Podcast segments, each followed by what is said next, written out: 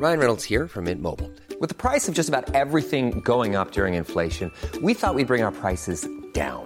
So to help us, we brought in a reverse auctioneer, which is apparently a thing. Mint Mobile unlimited premium wireless. Ready to get 30, 30, bit to get 30, bit to get 20, 20, 20, bit to get 20, 20, bit to get 15, 15, 15, 15 just 15 bucks a month. So, Give it a try at mintmobile.com slash switch. $45 upfront for three months plus taxes and fees. Promo for new customers for limited time. Unlimited more than 40 gigabytes per month. Slows. Full terms at mintmobile.com.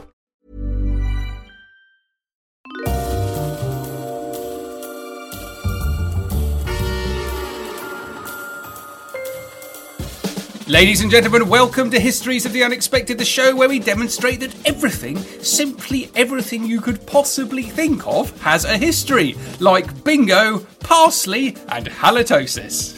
Oh, Sam, I so want to do the history of halitosis. I'm sure there is. I'm sure that there is a rich and pungent history there. Or shoes, blues, and crews. Screws, muse, and peruse. You see, the history of perusal is all about the history of reading, which takes me on a journey to a Christmas tradition that I am going to institute uh, Shay Daybell this Christmas. We've talked about this in the past. This is the Icelandic um, tradition of Jólabókaflóð, uh, which is basically giving gifts of books for Christmas. And I have managed, I've totally geeked out this year on the book front, and I have managed to persuade my entire family to indulge me in this tradition or starting this tradition of having, of exchanging books on Christmas Eve and then spending time reading them. Although when I talked to my daughters about this, uh, they said, we actually don't mind having the books, Daddy, uh, but we don't want to be forced to read on Christmas Eve. we, we want to watch Elf instead Yeah. and eat chocolates. So, but anyway, that will be happening in the Daybell family this Christmas. I've even extended it to my extended family this year. Um, however, this is to monstrously digress, as always, full of the Christmas spirit, as I am, because we will be following the links in our minds as we come across them, explaining how those histories link together in unexpected ways. Who knew, for example, Sam, who knew that the history of losers is all about Donald Trump and the 2020 US presidential election. He still hasn't conceded. It's about democracy, Jim Carrey, and Ace Ventura Pet Detective.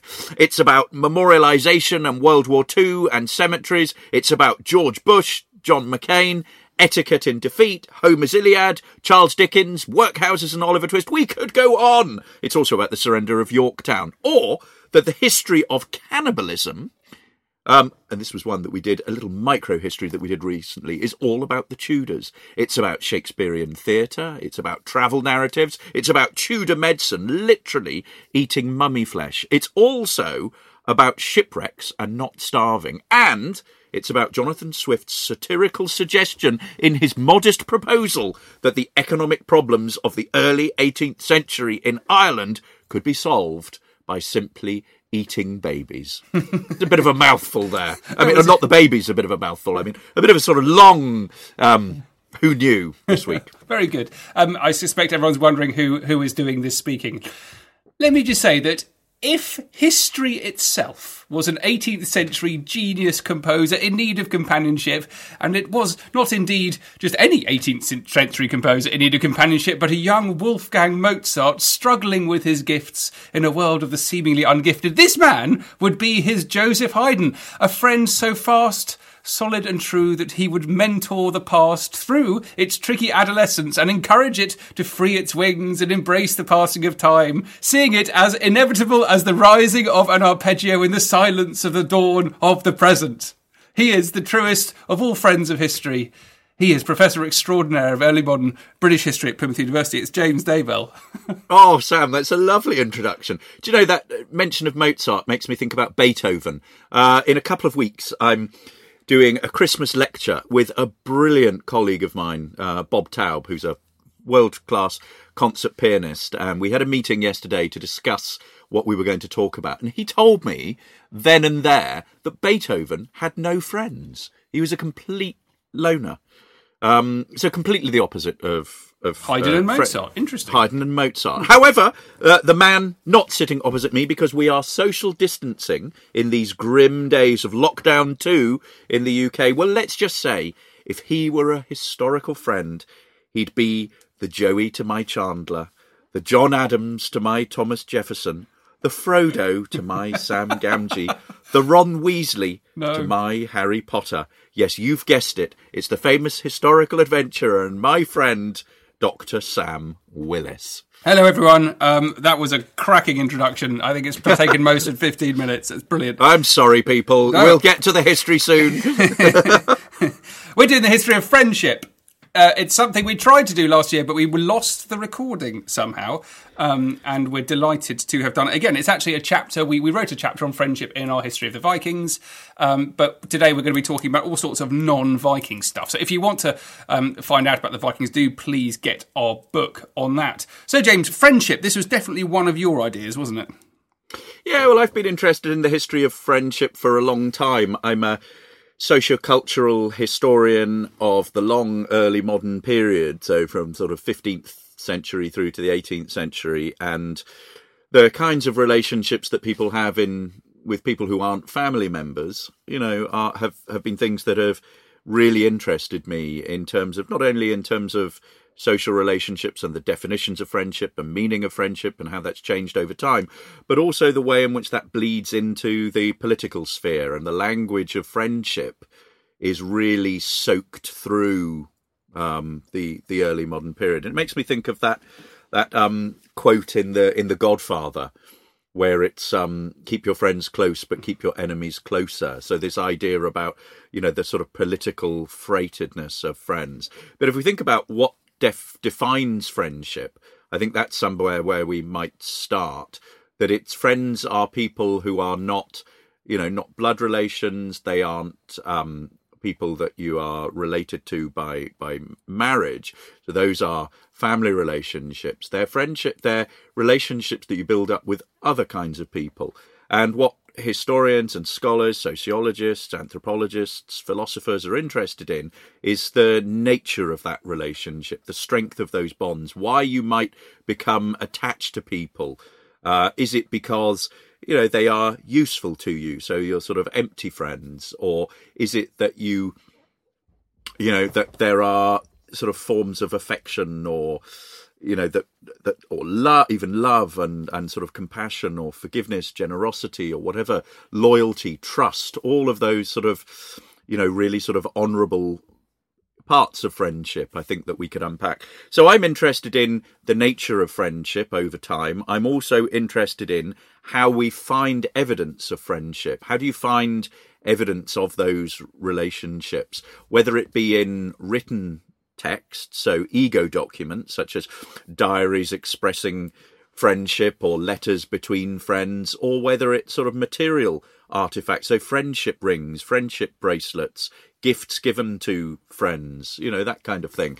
So that's a sort of little sort of entree into into the history of friendship for me. And there are lots of lots of people have written about friendship over time. Um, you know, you think about um, Cicero's uh, famous work, uh, De Amicitia, which is of, friends, or Francis Bacon's essays on friendship. We talked about uh, one of those essays in our podcast episode on followers. Uh, and he's got a little essay on friends and followers, but then he's actually got a much longer essay on of called of friendship, where he really looks at the political side of friends. And as a politician himself, Francis Bacon uh, was Lord Chancellor in the early 17th century. Um, this is somebody who's deeply concerned with the inner workings of the political scene, uh, and in particular, um, the degree to which rulers can trust people. So there's this there's this sort of this longing for a deep, intimate um, sort of counselor friend that you can trust will give you good advice, but also there are grave sort of warnings about people not being um, about people not being uh, sort of faithful and not you not being able to trust them and basically them taking complete advantage of you. Uh, so that that's something that I, I think is is quite interesting as well. And then all the different sort of manifestations where we find friendship, friendships in in in childhood. There's an interesting history around that. Um, how do how do friendships progress over time? One of the things I want to talk about is friendships and war, uh, in particular uh, World War One uh, and PALS battalions. Uh, I'm going to talk a little bit about that uh, and male friendships. You know, the idea of male bonding. The sort of you know, I, I sort of in tongue in cheek talked about. Um, Chandler uh, and Joey from uh, the famous uh, situation comedy Friends, uh, which my 10 year old has just watched uh, entirely uh, from series one all the way to series whatever it is. 11 twice um, but you know there's something there's something about the bromance there and you know and and male friendships and their their their history and their relationship to sexuality as well. I think is is is really interesting, as well as you know strong female friendships um, throughout time. So there, a little sort of little sketch, little roadmap of what we might look at. Sam, lots of exciting things coming up. Well, I started this. I, I thought, how, how how am I going to go about this? And as always, I like to be inspired by things in my kind of immediate locality, really. And um, when my kids left school, uh, they went through this kind of ritual of having all of the people in their year sign their shirts. So um, uh, we've got, got, these wonderful things which we've kept, which have been uh, you know got scribbles on and messages and drawings all all over the shirt by their mates. Um, or, or, you know, also possibly by the people they didn't like as well. But everyone came together at the end of the school year, um, having been been at school for that period of time, and signed their shirts. And I thought it was a fantastic um, a fantastic thing. Um, a a physical manifestation of friendship, but linked with signatures and drawings and doodles, James, which is why I think you would like it. Love it very much. Um, where each kind of scribble or drawing was intended as a gift. And I decided to look a little into the history of this, and um, it's got a wonderful history, and it kind of manifests itself in something called friendship albums. You know anything about friendship albums? No, but I'm I'm looking forward to listening to you talking about them. Ah, brilliant! So uh, I came across a couple of, of, great examples in the collections of the British Library. Um, now, these this is kind of from the mid 16th century, 1500s. So you've got German and Dutch speaking students would often embark on a kind of tour of European cities to complete their studies. So at the end of all of their, like a gap year, at the end of their work, they'd off go, they'd go off touring, and they made mementos of their travels. Um, basically, like personalised albums. Um, some were very rough, some were very ornate indeed, and a lot of them um, involved intricate paintings in pen and ink and watercolour. Some contained signatures, mottos, dedications, all from the people that they met on their travels. A couple have um, very sort of high ranking notes from diplomats as well as artists, professors, physicians.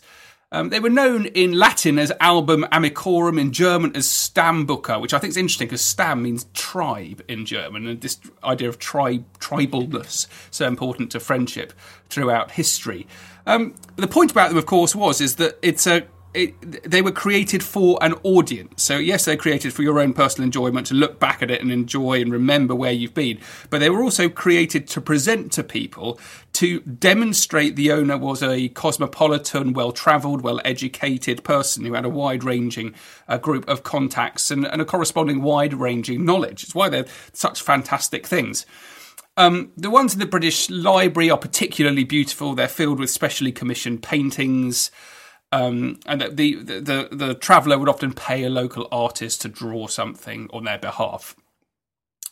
Um, so this is the uh, 16th, early 17th century. But as it goes through to the 19th century, it much it, it broadens much more. Um, so in the 16th century, you've just got these these well-educated, wealthy people doing it, making these friendship albums. But in the 19th century, it becomes a much broader thing.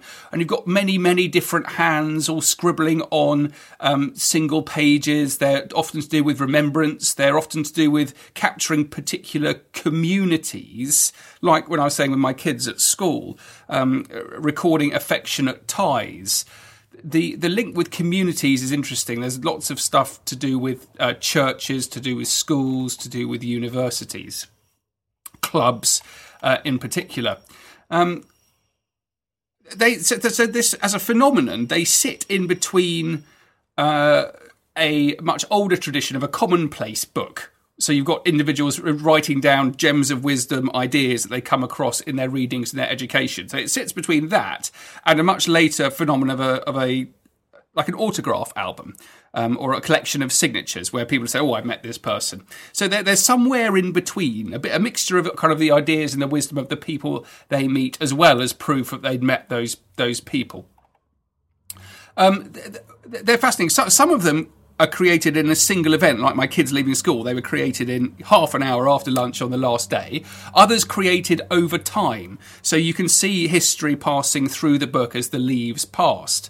Um, so, you know, a, a longer term project as opposed to a specific thing which has been created to memorialize a particular event like a marriage, a move, a birthday, some kind of accomplishment, um, just like leaving school. So there's a huge variety of these. The one I was going to talk briefly about is the is one of these ones I found in the British Library by a chap called Moyses Walens. He's a young man from the German city of Cologne. Um, and he makes his between 1605 and 1615. He records uh, meetings with people. There are sketches of unfamiliar scenery, everything that he thought was exotic. And just to be able to describe some of these leaves is, is wonderful. So we've got an image of travelling players and musicians, masked and exotically dressed. They're emerging from behind a curtain into a great hall. So he's he's uh, he's obviously been to see some kind of a show. There are masked male and female figures, uh, part of a travelling troupe of players. Um, this is uh, guessed to have been something to do with a, a bawdy carnival in Venice, something that happened actually right across Italy, but it was known that Moses uh, passed through Venice at the right time um, there is an image of a Venetian gondolier transporting two women and a man, all in beautiful imagery. So you can see uh, what they're wearing, you can see how their, what their body language is like, as well as the um, the, the whole scenery that these people have been put in. They're a pair of lovers put, put in a formal, um, ornate, beautiful garden as a blindfolded man um, being led into a bedroom by a courtesan or a prostitute. There's a, a, just a young woman of Venice. There's a fiddle player and a lute player. So a huge variety of people that this guy met in Venice. They really bring the past alive and they, they blow your mind. They were actually created um, as as as long ago as 1605. Wonderful things. So um, do get in touch, everyone, on Twitter or something if you've if you've made friendship albums of a particular type, or that this whole idea of a friendship album transports you back to a particular period in your life. Or if you've got school shirts or school jumpers that have been signed. Uh, my my girls have, have those as well, and I, I remember having my own school shirt signed. Hmm. Uh, I no longer have it. And it also makes me think of our round robins at the end of our show. So at the end of our show, we get the audience uh, to sign a large piece of paper uh, to, uh, which I suppose these are friends of the show who are signing the round robins uh, to show that they've been there.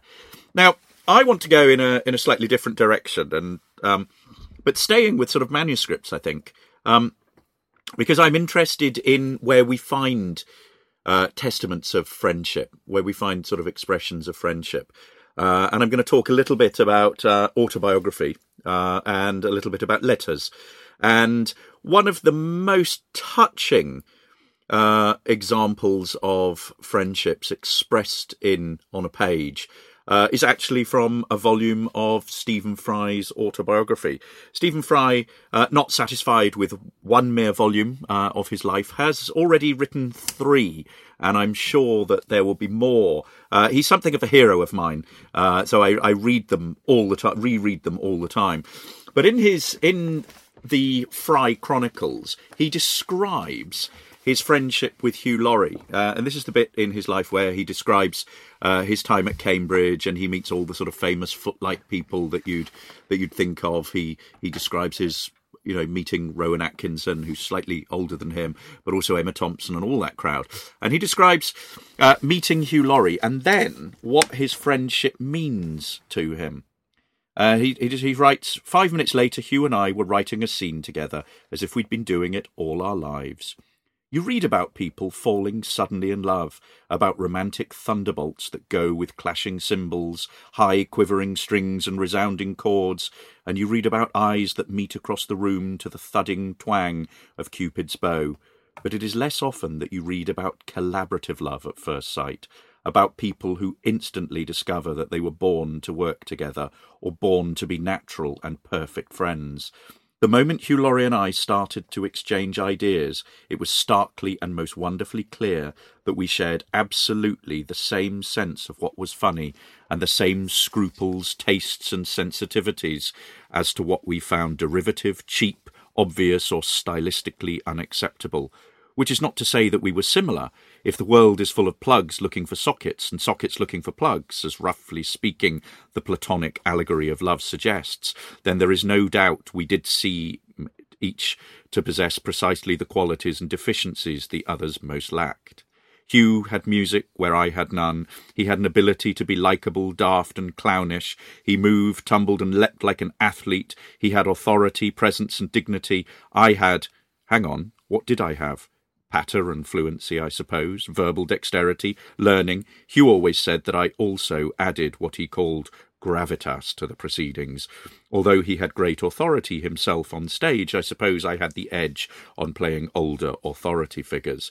I wrote too, I mean, I actually physically wrote lines down with a pen and paper or typewriter. Hugh kept the phrases and shapes of the monologues and songs he was working on in his head and only wrote them down or dictated them when a script was needed for stage management or administrative purposes. If you thought the only way to get a more defined jawline with natural looking results was through surgery, think again. Juvederm Volux XC is a non surgical injectable gel filler that improves moderate to severe loss of jawline definition and can help you achieve natural looking results with little downtime. Even better, this improved definition lasts up to one year with optimal treatment. No maintenance required. Improve jawline definition for a smooth, sculpted look with Juvederm Volux XC. For important safety information and to find a licensed specialist, visit juvederm.com. That's J U V E D E R M.com. Not for people with severe allergic reactions, allergies to lidocaine, or the proteins used in Juvederm. Common side effects include injection site redness, swelling, pain, tenderness, firmness, lumps, bumps, bruising, discoloration, or itching. There's a risk of unintentional injection into a blood vessel, which can cause vision abnormalities, blindness, stroke, temporary scabs, or scarring. Talk to a licensed specialist to find out if it's right for you. When you're ready to pop the question, the last thing you want to do is second guess the ring. At Bluenile.com, you can design a one of a kind ring with the ease and convenience of shopping online. Choose your diamond and setting. When you find the one, you'll get it delivered right to your door. Go to Bluenile.com and use promo code LISTEN to get $50 off your purchase of $500 or more. That's code LISTEN at Bluenile.com for $50 off your purchase. Bluenile.com code LISTEN. Hey, I'm Ryan Reynolds. Recently, I asked Mint Mobile's legal team if big wireless companies are allowed to raise prices due to inflation. They said yes. And then when I asked if raising prices technically violates those onerous two year contracts, they said, What the f are you talking about, you insane Hollywood ass? So to recap, we're cutting the price of Mint Unlimited from $30 a month to just $15 a month. Give it a try at mintmobile.com slash switch. $45 upfront for three months plus taxes and fees. Promo for new customers for limited time. Unlimited more than 40 gigabytes per month. Slows. Full terms at mintmobile.com. Hugh was determined that the footlights should look grown up, but never pleased with itself, or God forbid, cool. And so it goes on, and sort of uh, actually saying that he never had any sexual attraction uh, towards him. Um, he said otherwise the relationship would have been dead. So uh, it's a really sort of touching, um, really touching description of, uh, I suppose, friendship at first sight. You know, knowing that you are the perfect fit. And there are people in, uh, there are friends of mine uh, that I've had, not wanting to to to embarrass anyone.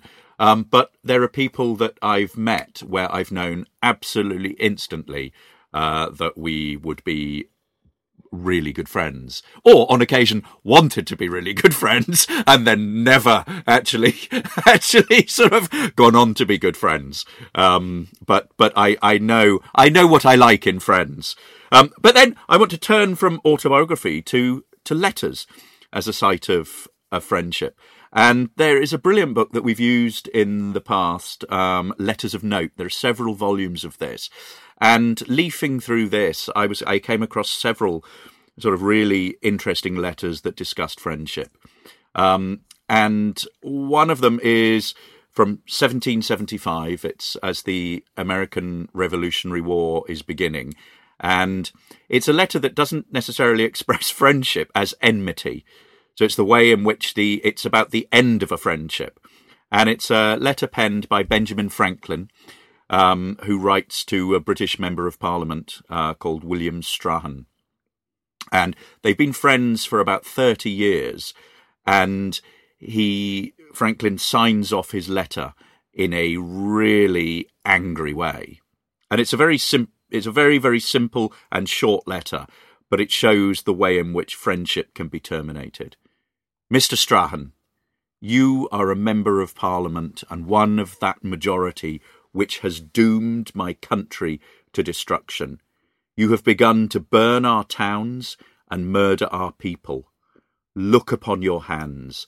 They are stained with the blood of your relations. You and I were long friends.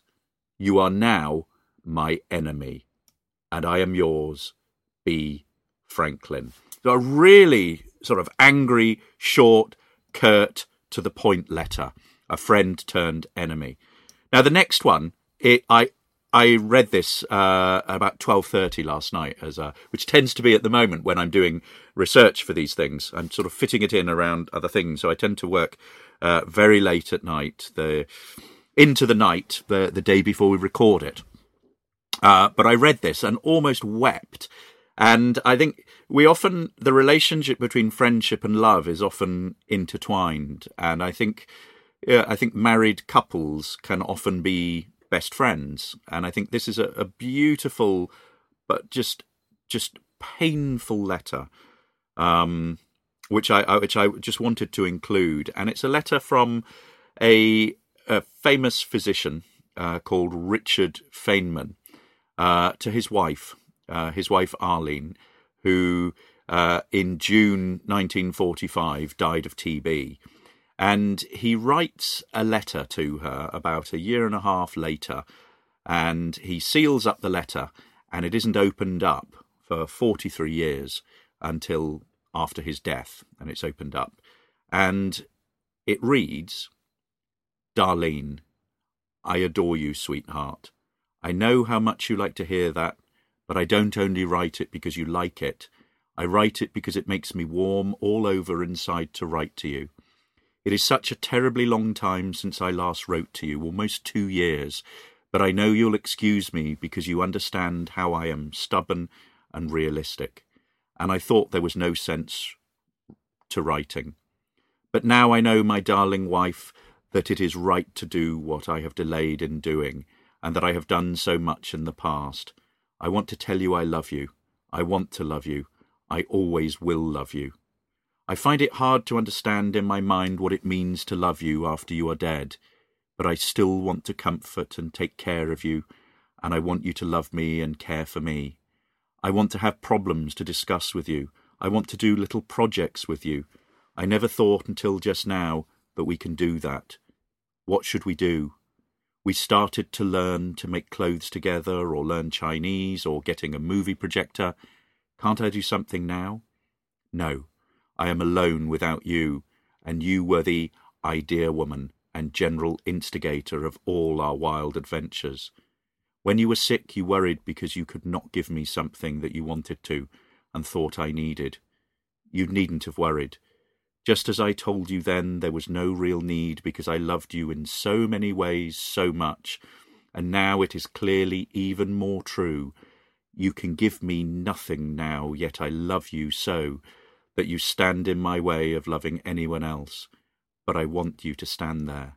You, dead, are so much better than anyone else alive. I know you will assure me that I am foolish and that you want me to have full happiness and don't want to be in my way. I'll bet you are surprised that I don't even have a girlfriend, except you, sweetheart, after two years. But you can't help it, darling, nor can I. I don't understand it, for I've met many girls and very nice ones, and I don't want to remain alone. But in two or three meetings they all seem ashes. You only are left to me you are real. My darling wife, I adore you. I love my wife. My wife is dead. Rich. P.S. Please excuse my not mailing this, but I don't know your new address. That is just such a tender, tender letter. Wow. I'm sort of, I'm just, I, I explained, I, I told my, uh, my own wife about this uh, this morning uh, and read it to her, and it was, yeah, very, very touching. Now, one final one uh, is a letter from 1936, and this is from uh, the famous um, landscape photographer Ansel Adams, and it's written to his best friend Cedric Wright. And again, it's from this this brilliant book by Brett Usher, uh, Letters of Note. And Adams has had a, a sort of period of, of breakdown, and he's writing to his friend about having discovered love. And what's lovely about it is the way in which he he talks about love and art and friendship.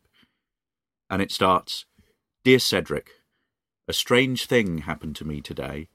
I saw a big thundercloud move down over Half Dome, and it was so big and clear and brilliant that it made me see things that were drifting around inside me. Things that related to those who were loved and those who are real friends. For the first time, I know what love is, what friends are, and what art should be. Love is seeking for a way of life, the way that cannot be followed alone, the resonance of all spiritual and physical things. Children are not only of flesh and blood, children may be ideas, thoughts, emotions. The person of the one who is loved is a form composed of a myriad mirrors reflecting and illuminating the powers and thoughts and the emotions that are within you, and flashing another kind of light from within. No words or deeds may encompass it. Friendship is another form of love, more passive perhaps, but full of the transmitting and acceptance of things like thunderclouds and grass and the clean granite of reality. Art is both love and friendship and understanding, the desire to give. It is not charity, which is the giving of things. It is more than kindness, which is the giving of self. It is both the taking and giving of beauty, the turning out to the light the inner folds of the awareness of the spirit. It is the recreation on another plane of the realities of the world, the tragic and wonderful realities of earth and men, and of all the interrelations of these. I wish the thundercloud had moved up over Tahoe and let loose on you. I could wish you nothing finer. Ansel. So it's wanting to share that experience with his friend. So I think we've got there a whole, you know, the really sort of emotional side of friendship. You know, the the description by Stephen Fry of his intimate, working, collaborative friendship with Hugh Laurie. We've got the we've got Franklin, his friendship turning sour and and a friend moving into enemies. We've then got the the loving relationship of a married couple who are friends, and then we've got the sort of artistic relationship between Ansel Adams there, sort of expressed in in just in poetic absolutely poetic terms. So they're they're quite modern examples. They're 20th century examples, but nonetheless, I mean, or or the the um the Franklin one is is is of course earlier, is uh, 18th century. Um, and and the letters and, and autobiographical writings, but nonetheless, if you are looking for if you're looking for examples of friendship, these kinds of, of documents uh, would be where one would find them. Wonderful, James. thoroughly, thoroughly enjoyed that. Just, um, I think we're just going to finish off this little episode. I've got a thought here about how you spend time with your friends and where you go because it's really important at the moment. We're in lockdown. It's it's this lockdown two is coming to an end, but we still can't properly go to the pubs. We still can't do the things that so many of us define as well. It's, it's something that we do with our friends, and um, th- there's an, a huge history to leisure time and to what what you might actually do with your friends, how you might spend that time. If you go back to the um, 17th century, before then, the 18th century, obviously people have far fewer holidays than they do now. They have far li- less time free. Um, Sundays was pretty much the only day they had off. It was a day of rest. And that's very different to. Um, the type of leisure time that we explore now. Yes, you might also have Christmas Day, Easter Sunday, these kind of religious festivals off, but it's only an occasional day every year. By 1850, things have dramatically changed as working conditions uh, have altered. Um, bank holidays are introduced in 1871. And it's in this period in the mid 19th century that you have the introduction of things like um, well, the real growth in theatres and, and music halls in particular. It's a really type of cheap theatre where people can go. The first one opened in London in 1851. Um, pubs as well. If you think that there are lots of pubs now, very sadly, a couple have gone down, uh, gone bust near me um, since COVID, and they were uh, very wonderful little bars. It's a real shame. But um, in the 19th century, one in London, one house in every 77 houses was a pub, which is an amazing statistics. In parts of Newcastle, big drinkers up there, guys, there was one pub for every 22 families. So I just wanted to, to at least raise the point here that how you spend time with your friends has a, a, really interesting history. I've become interested in cycling in the last few years, done a, a great deal with um, Bike Odyssey um, I've actually kind of led a couple, uh, led a tour out there to um, cycling from Venice to Dubrovnik, which was amazing. But cycling clubs have their own history. There's a very interesting history of one in New Zealand, the Atalanta Cycling Club. It was established in August 1892. It was the first, the earliest women's cycling club in Australasia. Um, it was particularly in New Zealand, but in Australasia, sort of more broadly conceived. Uh, that it's it's got a fascinating history this because that that was uh, brought together in the 1890s, but people have been cycling um, for at least 25 years by then. Um, but it took that long for the uh, women to get together and to form a club, and they met so much hostility that a lot of them had to, have um, men and other women on the roadsides to to stop people throwing stones at them. I thought it was, a, it was a, an extraordinary uh, history there, and particular aggression was was aimed at the dress that women were wearing, and they had to wear uh, traditional uh, traditional dresses rather than um, split skirts or shorts.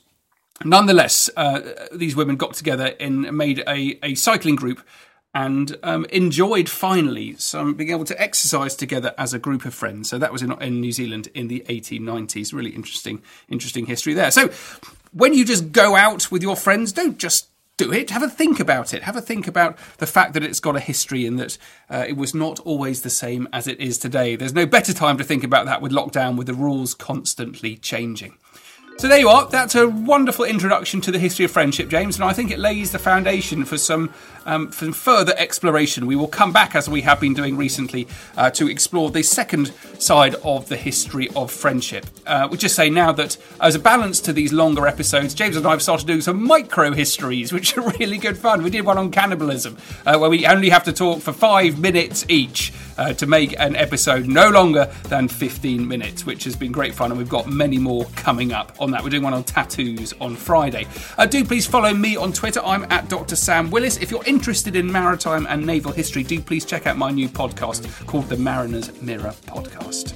And you can follow me at James Daybell, and you can follow the podcast at Unexpected Pod. You can also have a look at everything we've been doing on our website, historiesoftheunexpected.com, where you can see we, we're signing books for Christmas, aren't we, Sam? A uh, uh, range of little books uh, that's stocking sized, and also larger books for under the tree. Um, that's it, guys. Um, uh, we'll be back soon with some more histories of the unexpected fun. Cheerio, bye bye. Bye, guys.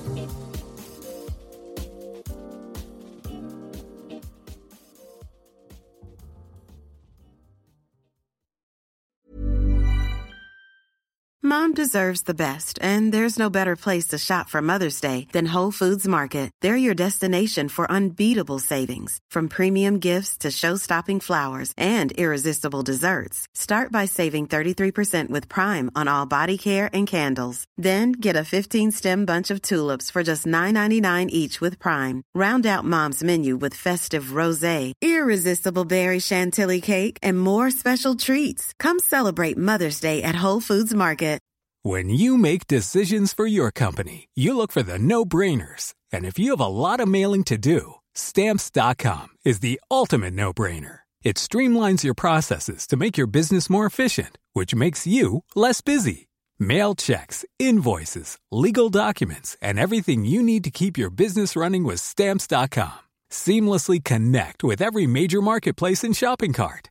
Schedule package pickups and see your cheapest and fastest shipping options from different carriers with rates up to 89% off USPS and UPS rates. And with the Stamps.com mobile app, you can take care of mailing and shipping wherever you are. Make the same no-brainer decision as over 1 million other businesses with Stamps.com. Sign up with Code PROGRAM for a four-week trial, plus free postage and a free digital scale. No long-term commitments or contracts. That's Stamps.com. Code PROGRAM.